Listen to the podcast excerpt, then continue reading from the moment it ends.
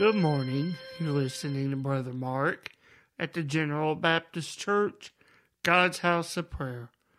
Open with me this morning to the scriptures. I'd like us to return to the book of Ecclesiastes, and we'll read beginning in the in the ninth chapter, looking at the fourth verse. We see here Solomon as the writer of Ecclesiastes. We see as he writes about this life and the hope within it, and what seems to be no hope at all after death. But we know through the scripture that hope is found in Christ Jesus.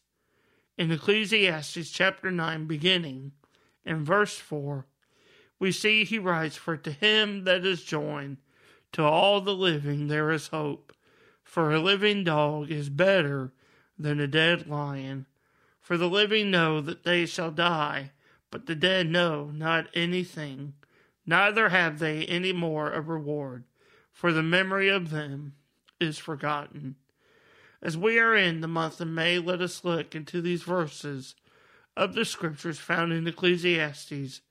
We see in this ninth chapter the writer speaks about hope that is present in life, even in the midst of its vanities he tells us that there is hope to every man and every woman who is living.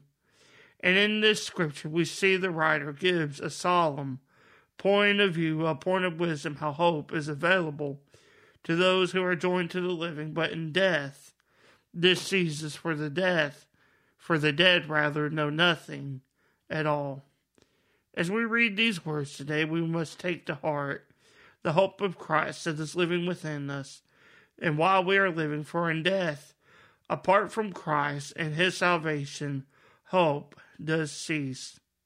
For in life we are given through Christ this hope and salvation. In this scripture this morning, we see, as it seems grim, but it is the truth of life.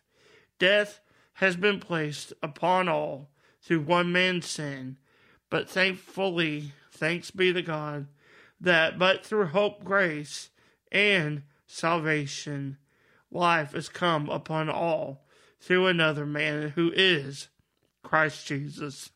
Paul writes of this in his letter to the Roman church. He says in Romans 5 and verse 17, For if by one man's offense death reigned by one, much more they which receive abundance of grace and of the gift of righteousness shall reign in life by one, Jesus Christ.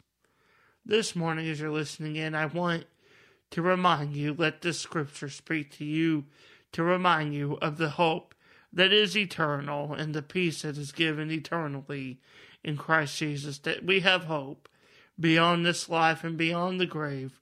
We have hope to live even eternally with Christ Jesus the Lord.